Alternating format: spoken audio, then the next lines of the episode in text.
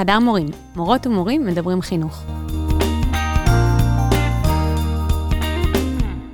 טוב, יעלי, אז אני רוצה לקחת אותך לתקופת אה, שיא הקורונה, איפשהו בגל הראשון והגל השני. עדיין רלוונטי לצערנו, היום אנחנו מקליטים את הפרק איפשהו בגל הרביעי, אחרי החיסון השלישי, לא משנה.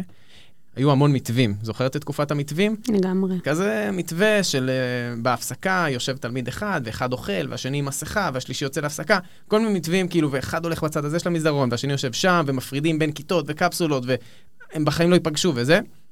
כל פעם שהיה יוצא מתווה כזה, מורים פשוט היו שומעים על זה בחדשות, אה, או לא יודע מה, בוואטסאפים של המורים, ופשוט אומרים, כאילו, אין סיכוי שנצליח לגרום לתלמידים שלנו באמת, לא להיפגש ולא לעבור איזה קו כן, זה מתווים ש... שזה היה נראה שהם אה, נכתבו בסינגפור ויובאו לארץ. בדיוק, עובד, כן, צפון קוריאה, דרום קוריאה, משהו שם, כלומר, זה דברים שנכתבו, ואתה בתור מורה מסתכל ואומר, אוקיי, אין סיכוי שזה יקרה. אם אני, אני לא אבזבז בכלל את האנרגיה שלי, שמספיק יש לי... לא צריך להכביר בדוגמאות על מתווים. אה, הסיפור של המסכות. נכון, לא... להושיב תלמיד... כיתה. אני לא מדברת אפילו על 40 תלמידים, 25 תלמידים שכולם ישימו מסכה על האף למשך 45 דקות. נכון. משימה בלתי אפשרית, זה אומר. שאי אפשר להעביר שיעור. אם יש פה מורה או מורה שמצליחים, אז תכתבו לנו איך עושים את זה. אבל הנושא כאן זה לא מסכות. מה שזה גרם לי באופן מאוד ברור להרגיש, זה שיש לנו בישראל קושי מאוד מאוד גדול עם נהלים. אנחנו לא באמת אוהבים נהלים, אנחנו תמיד לוקחים אותם לא ממש ברצינות, וגם כזה טיפה אנחנו אוהבים את החבר'ה שכזה לא מקשיבים לנהלים, כי כולנו טיפה כאלה. אני לא חושב שזה מערכת החינוך, אני חושב שזו תופעה ישראלית, חברתית, של אנחנו פשוט לא כל כך אוהבים נהלים, אנחנו לא טובים בגבולות, אנחנו לא ממש מאמינים בגבולות, ווואלה, אני מרגיש שזה פשוט דופק אותנו. אז יאללה, אז uh, בוא נדבר על זה. גם בסוף uh, זה לא רק הסיפור של התלמידים, זה גם הסיפור שלנו. Uh, לא סתם, אנחנו כולנו מתמודדים עם הסיפור הזה של תלמידים שלא מוכנים לשים מסכות. אנחנו עדיין אף אחד מאיתנו לא מגיע ל-100%. זה אומר משהו גם עלינו המורים, שאנחנו לא נכנסים לזירה הזאת, אז, אז בואו בוא נדבר על זה.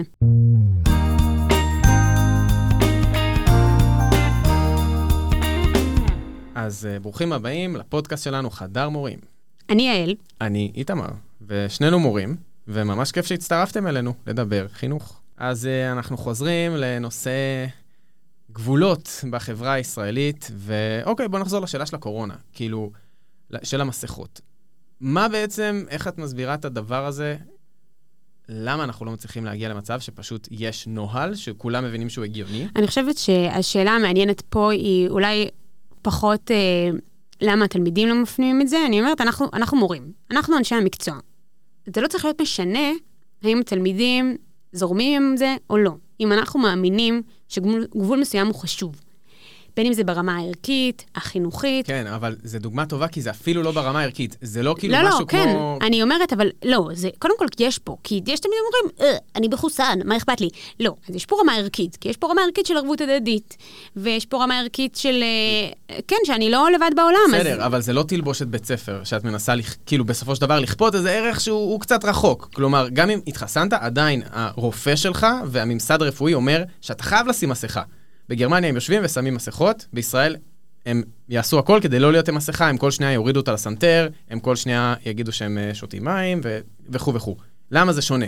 לא, אני חושבת שברור שיש, זה מנטליות ישראלית, הרי זה כל הבדיחות כאילו על ישראלים, אנחנו בתוך הדבר הזה לגמרי, אבל אני אומרת, אותי מעניין, בסוף, אוקיי, זה התלמידים שלנו. אז איך אתה מסביר לי את זה שאתה כן יכול להגיע למצב של שקט בכיתה, אתה מטיס נגיד החוצה תלמידים שלא אתה, אתה כן מאוד חד על דברים שקשורים להתנהלות של השיעור. אז איך זה שאצלך בכיתה אין 100% של מסכות ב-100% של הזמן? אוקיי, okay, כי אני לא חושב שזה קשור לכיתה א', אני לא כזה עד כדי כך, אל תחשבו כמו שהיא מתארת אותי, אבל אפשר לקבוע גבול שהוא מאוד מאוד ברור ומאוד קיצוני ונוקשה. כאילו, אני מרגיש שהחברה שלנו לא ערוכה לזה. אם את תקבעי גבול כזה, אז אוקיי, התלמידים אולי יקבלו את זה, תשמעי מההורים שלהם. שמעתי את יורם הרפז, מדבר, שהוא כזה מרצה שאוהב אה, לדבר ככה על חינוך, אה, והוא אומר שהדבר, המרכיב האחד שהוא הכי קשה והכי בעייתי למורים בישראל, מורים חדשים, וגם מורים שאינם חדשים, אה, זה מה, שהוא קורא הכיתה הישראלית. אתה נכנס לכיתה בישראל, אתה צריך להרוויח את זה שהם יהיו בשקט, אתה צריך להרוויח שיקשיבו לך. היום בחדר מורים, מורה חדש בא אליי בהתלהבות, אמר לי, תקשיב, אתה לא מבין מה קרה. הצלחתי להעביר שיעור 45 דקות בכיתה ח', בלי שכאילו חירבו לי אותו. האם זה חייב להיות ככה? זה פשוט גזירת גורל, אנחנו כאלה? להגיד אם זה תמיד יישאר ככה, אני לא, אני לא, זה נראה לי שאלה כזאת אנתרופולוגית, אבל ברמה החינוכית, אני חושבת שהסיפור פה הוא, הוא קודם כל להיות מאוד חדים על איזה גבולות באמת משמעותיים לנו ובאמת משרתים אותנו. כי לפעמים החוויה שלי זה שאנחנו נוטים לשים גבולות בשביל, for the sake of it. כאילו, כן. זה לא, אין, אין להם באמת תועלת, ו, וברגע שתלמיד מבין... רגע, אז אם אנחנו לא, לא בעד גבול שהוא לשם גבול, אז מה יכולה להיות סיבה טובה לשים גבול? כאילו, מהו בעינייך גבול טוב? גבול טוב הוא גבול ש, שתורם לאיזושהי מטרה, למשל, גבול טוב הוא גבול שמאפשר לשיעור להתקיים לרווחת מקסימום תלמידים, או גבול טוב הוא גבול שמשרת מסר חינוכי משמעותי, שהוא מספיק משמעותי בשביל להיות רלוונטי לכולם. Mm-hmm. אני חושבת שיש דברים כאלה, דברים שגם אני יכולה כמורה לתווך אותם לתלמידים. עכשיו, יכול להיות שתלמיד יגיד, לא מתחבר, סבבה. יש לך אבל, אבל, כאילו, יש לך גבולות שהם לא כאלה? כי נשמע לי שכל כן. הגבולות בתקנון היום של רוב בתי הספר, אפשר להסביר אותם. למה? או, לא, בסדר, אפשר להגיד תלבושת, שוויון, ננני נננה. אתה מאמין בזה? אני לא יכול לענות על השאלה הזאת. יש לי תלמידה שהיום התווכחתי איתה על זה, אוקיי, יפה, אז אני יכולה לענות. זה כמחנכת היה אחד הדברים הבלתי נסבלים מבחינתי. כי זה גבול שבאמת לא האמנתי בו, ובאמת, כשתלמידה שלי באה לבית ספר ואני צריכה לשלוח אותה הביתה כי היא לא הגיעה עם הסמל של בית ספר, אני אומרת לעצמי, העולם השתגע. עכשיו, זה מה שעשיתי, כי אני חלק ממערכת, אז אני לא אשבור סמכות ואני לא אעשה משהו אחר, למרות שאני לא מאמינה בזה. אבל, ואמרתי את כל האמירות. הרבה מורים כן היו שוברים את הסמכות. ולאו דווקא שוב, היו מעלימים מעין, כן. וזאת גם הסיבה שאנחנו לא מצליחים להציב נהלים. סליחה שקטעתי אותך. כן, זה, זה, זה הסיפור של המסכות, העלמת עין, זה ממש זה. כי אין אף מורה שיגיד יאללה על השטויות המסכות. כולנו מאמינים בזה, אבל אנחנו בוחרים להעלים עין כי אנחנו מבינים שהמחיר יהיה שיעור שלם שבו כל חמש דקות במקסי, נכון, כאילו, נכון, נכון, אנחנו נכון, מהירים. ואנחנו צריכים לשרוד. אם אתה הולך במסדרות, אתה רואה כל כך הרבה דברים. לא, כי אתה צריך לבחור את המלחמות שלך, נכון, ולכן אני נכון, אומרת, נכון. יש מלחמות שכן, שאני רוצה לנהל אותן, שווה לי לנהל אותן. אבל אני, כשאני נכנסת לכיתה ואני נותנת את הנהלים שלי, אני לא עכשיו אגיד את כל הדברים שעולים לי בראש, אסור ככה ואסור ככה, כן. אני אגיד את הדברים שמבחינתי, א', התלמידים יכולים להבין למה הם תורמים ללמידה שלהם, mm-hmm. ולא סתם איזה גחמה כאילו של המורה, mm-hmm. וגם דברים שמבחינתי, אני אכנס למלחמה עליהם. אם תלמיד לא יביא תנ"ך לשיעור, וזה מבחינתי קריטי, אי אפשר ללמוד תנ"ך בלי תנ"ך.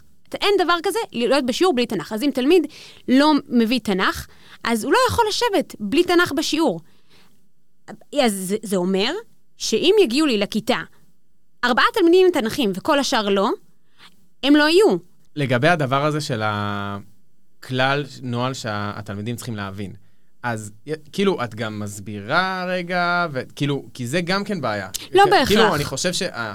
התלמיד הישראלי, שהוא לגמרי האדם הישראלי, ואני גם כזה לגמרי, אני לא מנסה להתנשא, אנחנו נורא אוהבים להתווכח. כן. וכאילו, כל דבר שתגידי, היום בשיעור אמרתי, תן לדעת, תלבושת, גם באמת הוצאתי מלא תלמידים בהיותי כזה רשע, והתחילו, למה, למה מורים לי תלבושת, למה זה, כאילו... למה מורים לי תלבושת, אני מתה על זה. לא, זו שאלה נורא מעניינת, אבל אני אפילו לא צריך לענות עליה, כי אני עכשיו באתי ללמד שיעור, כלומר, האם זה שאת טוענת שצריך להסביר את הנהלים, זה אומר שאת תעצרי עכשיו את השיעור, באתי ללמד שיעור, ותתחילי להתווכח על תלבושת שאת יודעת שלא תצאי מזה? כאילו, אני חושב שיש גם ערך, אפרופו גרמניה, ופשוט להקשיב לחוקים. כן, אי אפשר כל הזמן לפתוח, וזה נורא נורא מתיש. גם שכל דבר שאתה אומר, אתה צריך להסביר, ואתה צריך להתווכח עליו. זה בדיוק כמו העניין של, אתה נכנס לכיתה, למה שיקשיבו לך? כאילו, בוא תוכיח שאתה מספיק מעניין, או מספיק מפחיד, או מספיק כריזמטי, או מספיק מורה תותח לבגרות שיביא אותם לכולם לקבל 100, אתה צריך להרוויח את זה שיקשיבו לך. כאילו, אולי יש כללים, ואולי יש ערך בפני עצמו שהוא פשוט להקשיב לכללים, שזה טוב לפעמים. יכול להיות שיש ערך כזה, אבל בסוף זה לא מחזיק מים. כאילו, במבחן המציאות זה לא קורה. כאן, בישראל. בסדר, אבל אנחנו כאן, אנחנו בישראל. אני חושב ש... כאילו שגבולות זה משהו שבסופו של דבר מגן. ואני חושב שהמון מהמסדרונות והכיתות בבתי ספר שלנו, כאילו לא מרגישים מוגנים. זה גרם לי להיזכר, אני למדתי ביסודי, כיתה א'-ב' וגן חובה, בארצות הברית. ועשיתי אחרי כיתה ב' מעבר לכיתה ג' בארץ. ובחוויה שלי, כאילו כשהגעתי לבית ספר יסודי ישראלי, אגב, רגיל לגמרי, כאילו לא באיזה מקום קשה, רגיל. אך, כאילו, כמות האלימות שחוויתי, שלא כלפיי רוב הזמן, אמ, פשוט לא היה דבר כזה בבית ספר בארצות הברית. כאילו, באתי, כמות הקללות ששמעתי, כמות הכאפות שראיתי, והדחיפות, והמכות ממש, שראיתי בשבוע הראשון שלי בבית ספר יסודי, הייתה יותר ממה שראיתי בשלוש שנים בארצות הברית. וכאילו, אני לא, רואה, לא חושב שזה איזושהי גזירת גורל. אני חושב שישראלים יכולים לציית לנהלים, אני חושב שאחר כך אתה רואה אותנו בצבא. אמ, אולי זה לא דוגמה טובה, כי הצבא גם ממיין, אבל כאילו, לא יודע, ביחידות קרביות, אתה רואה חבר'ה שלא ישבו שנייה בכיתה, יכולים לעמוד שעתיים בחטא, בלי לזוז, כי המפקד שלהם uh, התעצבן עליהם. סתם, לא, לא יודע. אתה לא רוצה שהתלמידים שלך יחוו חוויה של צבא בכיתה. כאילו... אוקיי, אבל אוקיי. מה, מה עושים עם התחושת חוסר מוגנות הזאת? נניח שאני לא רוצה שהבת שלי ת, תעמוד בפינה. אני, אני גם לא רוצה שהיא תהיה כאילו במקום שהוא מופקר מבחינת אני, uh, אני לא חושבת, אלימות. ו... נכון, אני לא חושבת שתלמידים, כאילו ש... שהתלמידים שלי נמצאים, באמת אני לא חושבת. שאני, התלמידים שלי, להפך, הם גם צוחקים על זה, כי אנחנו גם משאים, גם אם זה אלימות בצחוק, והם אומרים, מה, אבל את יודעת שאנחנו חברים, זה היה בצחוק. אין, אין דבר כזה, אנחנו לא משחקים באזורים של האלימות. ואנחנו הכי קשוחים בעולם עם הדבר הזה. כי כן, כי זה בדיוק לדעת לבחור את הגבולות, נכון. כאילו, אני חושב שהתחושה לתלמידים ומורים, שאתה בא לאיזה מקום שבו כאילו המוגנות הבסיסית שלך, גם אגב היכולת שלך לדבר, נגיד בכיתה, היא, היא נתונה מראש, חוויה כאילו נחמדה. זה... לא יודע, הייתי רוצה שנדע, כאילו, אני מרגיש שסביב השיח על הגבולות, יש בסופו של דבר עניין של כאילו לעשות סדר, אנחנו לא ג'ונגל שבו החזקים יכתיבו לכולם. כאילו, אם יש לנו גבולות ברורים, אז זה גם נותן מקום לתלמידים וגם למורים החלשים יותר. כאילו, יש את הדמות הזאת, נכון? כאילו, הדבר הראשון שמנהל ישאל, או לא יודע, איזה רכזת אה, תשאל על מורה חדש, כאילו, הוא מחזיק את הכיתה? היא מחזיקה כן. כיתה, נכון? כאילו, מה, מה, זה, מה זה אומר להחזיק לא, כיתה? לא, באמת, מורים, ו- ופה אני מסכימה איתך ש- ש- אני מכירה גם מורים שהם באמת מורים מרתקים, הם אנשים מעניינים, הם אנשים ששווה ללמוד מהם, יש להם מהלכים מעולים, אבל הם לא, הם לא טיפוסים מתודיים, הם לא טיפוסים uh, שיודעים להחזיק, כמו שאתה אומר, uh, בקטע של משמעת. ו- ואז המוצא של המורים האלה הוא או לנשור ממש מהר מהמערכת, או באמת ללכת לבתי ספר, כי איפה זה לא קורה? בכל מיני בתי ספר מאוד מאוד אליטיסטיים, מאוד מאוד מסננים. כשגם שם זה הולך ופוחת. אמ, ובסוף כשאתה הולך לתיכון עירוני רגיל, אז הסיפור של התמודדות עם משמעת הוא חלק בלתי נפרד אה, מהחבילה. כן. אבל את חושבת שזה החלק הכי חשוב? כי, כי אני באמת חושב שמנהל עכשיו שרואה סטודנט שבא לראיון, מסתכל עליו, או סטודנטית, ואומר, אוקיי, היא, היא תוכל להחזיק כיתה? היא תוכל להיכנס עכשיו לכיתה ח' בשעה שביעית ולהעביר שם שיעור? ש... אני, אני אגיד לך מה, אני חושבת שלהחזיק כיתה זה דבר שבהחלט אפשר ללמוד. אתה יכול גם להיוולד איתו, יש אנשים שיש להם כריזמה נוטפת כזאת, הם לא צריכים המון. אבל אני חושבת שגם אפשר ללמוד את זה, גם אם אתה לא הבן אדם הכי כריזמטי בעולם, יש כל מיני שיטות וטקטיקות ודברים שעובדים ודברים שפחות, ואפשר להיות uh, בן אדם שמחזיק כיתה באמת יותר מהמקום הדיאלוגי, יותר מהמקום של הקשר האישי, ופחות מהמקום של ה... עכשיו איזושהי אסרטיביות נורא חזקה, ואיזה אורות וקולות חזקים. ואת חושבת שזה צריך להיות, שוב, הדבר הכי חשוב? כאילו שהדבר הכי חשוב שמורה ידע זה להחזיק כיתה? זה לא הדבר הכי חשוב, אבל זה כאילו תנאי, אם אתה לא יכול, אם, אם לא קורה שיעור אצלך בכיתה, אז, אז, אז מה אפשר לעשות? אז כאילו... כן. התלמידים לא ילמדו. כן. זה, זה, אני מסכימה איתך שזה מבאס. זה כן. מבאס, אבל אם תלמידים לא מקשיבים לי, זה אוטומטית שולח אותי ל, אוקיי, בוא, יאללה, בואי תעשי משהו אחר. כאילו, בואי תנסי לחשוב איך את עושה את זה יותר מעניין, יותר קצב, יותר מתודי, יותר מערב אותם. כן, כן, כן. הכיתות שפשוט ישבו ויזרמו איתי על הכל, הן הכיתות שאני יכולה לבנות בשבילם שיעורים באוטו בדרך לבית ספר. אני מסכים איתך, שכאילו, שב... אלמנט של ניהול כיתה, אתה יודע שאתה חייב לבוא ולהיות במאה אחוז שלך, להיות סופר חד, איך אתה מתחיל את השיעור, איך אתה נכנס לכיתה. אמ, להיות מוכן ממש עם מה אתה בונה, כי אם אתה יודע, אתה יודע שאם יהיה איזה שתי דקות שאתה לא מאופס בהן, הכיתה תתפרק. אני מסכים, זה, זה כן משהו שדוחף, נראה לי, את החזקים, את המורים החזקים, להיות טובים יותר.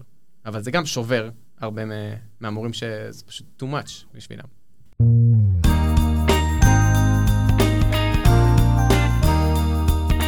דיברנו קצת על החברה הישראלית ומלא דברים ככה בגבוה. אולי כאילו סתם, שנספר כל אחד על, בקצרה, גבול אחד שחשוב לנו ושעובד, שאנחנו יודעים להציב אותו, אה, ואולי גבול אחד שפחות. אולי אני אתחיל ממה שלא, מה שיותר מאתגר אותי. אה, אני מאוד לא אוהבת למשמע, אני יודעת שאתה לא אוהבת את זה, אבל למשמע ב... בכיתות אה, גדולות, אה, לא, לא פיזית, אה, גדולות בגיל. כן. זאת אומרת, ככל שתלמידים יותר בוגרים, יש בי משהו שמאוד לא אוהב להעיר להם על שקט ולהתעסק ב... כי זה מרגיש לי מקטין.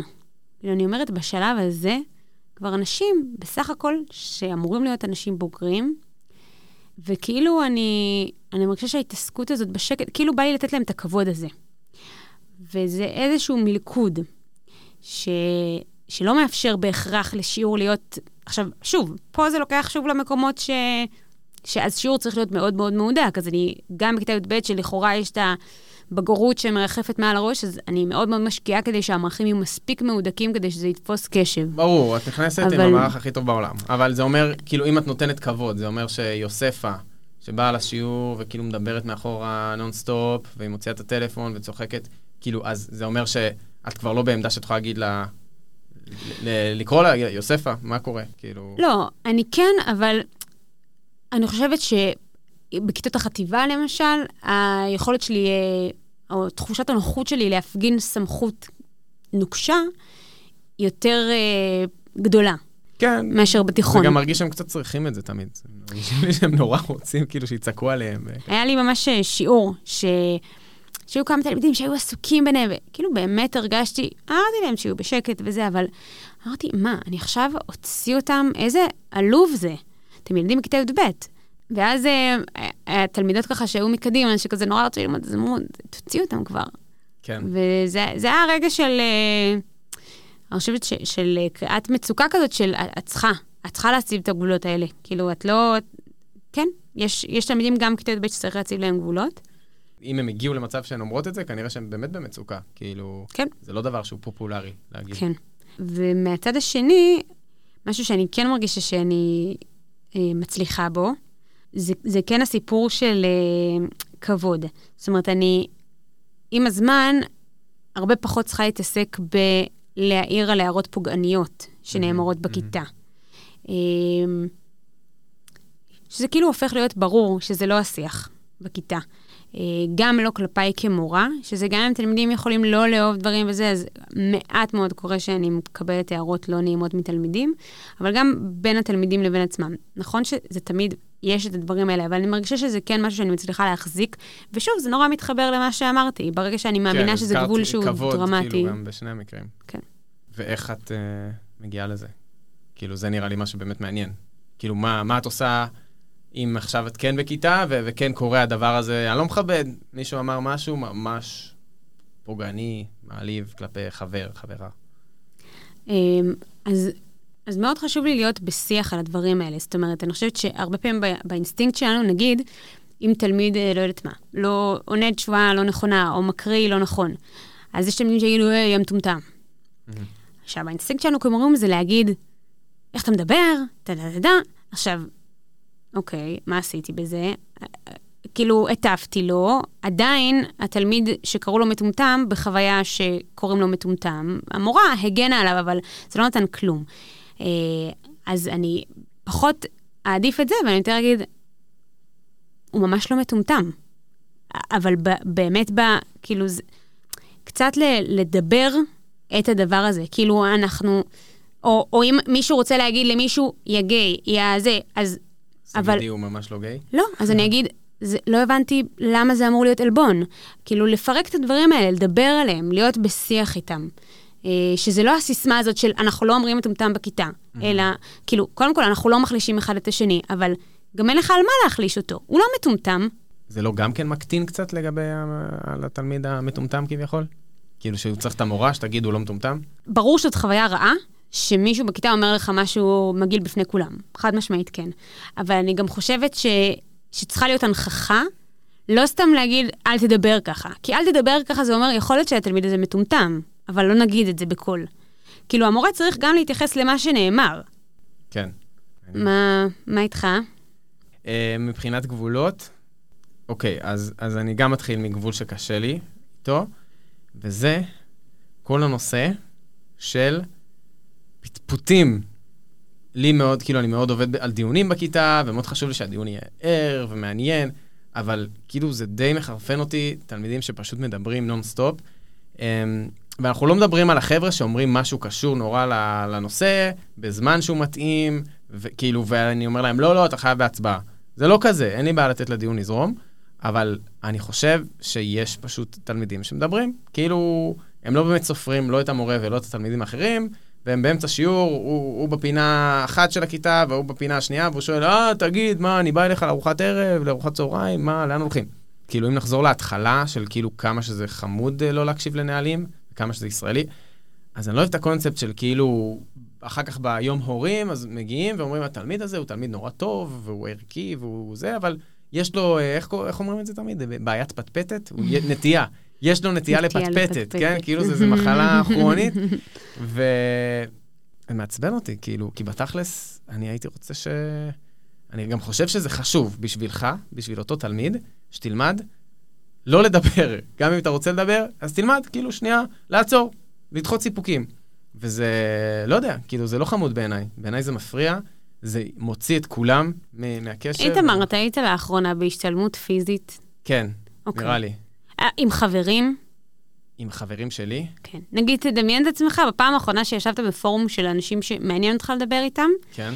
במשהו שלא בהכרח יש לך חשק להקשיב, או אפילו משהו שכן יש לך חשק. כן, מה את באה להגיד, שמורים יותר לא? מורים. בני אדם. לא זאת בני אדם. נטייה. זה לא בני אדם, אבל לא. א', אני כאילו מאוד מנסה, אני מסכים איתך שזה נטייה, אבל אני מאוד מנסה כאילו לא לדבר. במיוחד שאתה היום יכול, אם אתה יושב ליד חבר, אז תתכתב איתו, כאילו, אתה, זה הרבה יותר מכבד, באמת. אתה ו- מאפשר לתלמידים שלך להתכתב? לא, נו. לא. נו, אתה מבין? זה כמו, כאילו, בסוף אני גם אומרת, נגיד כשאני מדברת על פלאפונים עם התלמידים, אני אוספת. ואני אומרת להם, אני מכירה גם את עצמי. אין דבר כזה, עם הטלפון לידי, אין סיכוי שאני לא אסתכל. אבל העמדה שלך זה בדיוק כאילו, העמדה הזאת של אין מה לעשות, אנחנו כאלה. לא, אבל זה לא, אבל זה לא אין מה לעשות, זה בדיוק להכיר את השטח.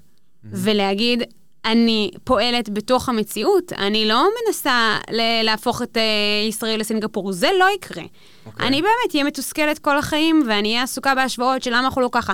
סבבה לי שאנחנו ככה. יכל להיות יותר טוב? י- נכון. אבל זאת המציאות שאני פועלת בה, אז עם זה אנחנו עובדים. השאלה, כאילו, מה את אומרת? שאנחנו מקבלים את זה? פשוט, זה המצב? לשאול את עצמנו, למה בעומק זה באמת עד כדי כך מפריע לנו? אני חושב שזה מעצבן אותי כאילו באופן די כאילו, כי אני לא מבין... כי זה משדר לך שאתה לא מעניין. לא, לא, אוקיי. לא ממקום של אגו. כי אני אז- פשוט חושב שזה ערך ממש חשוב לרצות לדבר ולא לדבר. כאילו, אני מסכים, אני חושב שההקשבה צריכה להיות הדיפולט, אבל בסדר. אה, דוגמה אחת טובה, ונראה לי שהיא גם תהיה ככה לקראת סיום, יש לי כאילו כמה כללים שהם נורא ברורים, שהם כאילו נורא ברורים לי, ואני מעביר בצורה נורא ברורה לתלמידים, וזה עובד. נגיד, יש לי כלל, כבר הרבה שנים, שאם אני אומר למישהו לצאת, בכלל, כאילו אם אני אומר משהו כזה, אמרתי לך, גם נגיד לעבור מקום, אז כאילו, זה נאמר, אני לא חוזר בי, אחר כך כאילו אולי באמת אפשר לדבר ו- ולעשות בירור ולשמוע, אבל כמעט בכל כיתה שלי היה צריך איזו סצנה ראשונה כזאת, של אני אומר למישהו לצאת, הוא אומר, אני לא יוצא, לא, לא, אני המורה, אני, אני אתנהג יפה מעכשיו, אני לא יוצא, זה, אל תוציא אותי. ואני אומר, לא, גם אם אתה קולט שתכלס היה טעות? זאת אומרת, נגיד, הוא אומר, אבל, אבל הוא אני זרק לא וזה, אומר את זה אחרי משהו אחד. זה, אוקיי. זה מן הסתם תלמיד שהערתי לו כמה פעמים, Mhm. ושבאמת מפריע ל- להתקדמות השיעור, ואני אומר, לא, כאילו, חמוד, אתה עכשיו, כאילו, כבר הפרעת, כבר הערתי לך כמה פעמים, אני מבקש שתצא מהכיתה. ואז אני כאילו עוצר ואני עושה מין שואו. טוב, שלום, אה, ט' 18, אתם לא כל כך מכירים אותי, אבל יש לי כלל שכשאני אומר משהו, כשאני מבקש מישהו לצאת, אני לא הולך לחזור בי. אז, אז תדעו את זה, ועכשיו אנחנו עוצרים את השיעור, ומחכים שיואכים יצא מהכיתה. וואי, אה, אבל זה משפיל. זה משפיל? זה משפיל. למה זה משפיל? כי כאילו כל העיניים של הכיתה נעוצות עליך, ועכשיו אתה, זה האגו שלך מול האגו שלו. כי עכשיו אתה, אתה לא ממשיך את השיעור, כי זה הכלל שלך, מהמם. ואני מדמיינת את התלמיד הזה, שהאגו שלו לא מוכן עכשיו להישבר. לא, לא קרה לך ש, שהיו תלמידים שזה יצר נגיד איזשהו שבר ביחסים ביניכם, או, או נגיד באמת תלמידים שלא הסכימו לצאת בשום שלב? לא זכור לי מצב של אה, לא הסכימו לצאת, זכור לי מצב של כזה מחכים אה, דקות ארוכות, וכאילו...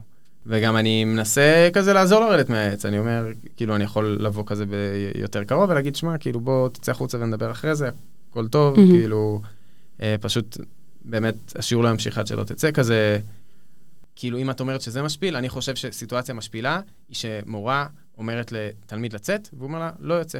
נכון. ואז היא ממשיכה בשיעור בסוף. זה, ו- וזאת סיטואציה, לצערי, הרבה יותר נפוצה. נכון, אבל אני נגיד, שאם זה קורה, אז אני ממש מנכיחה לכיתה שתהיה תוצאה. אני אומרת, אוקיי, זאת עכשיו בחירה. אתה צריך להבין שאתה בוחר משהו שתהיה לו השלכה.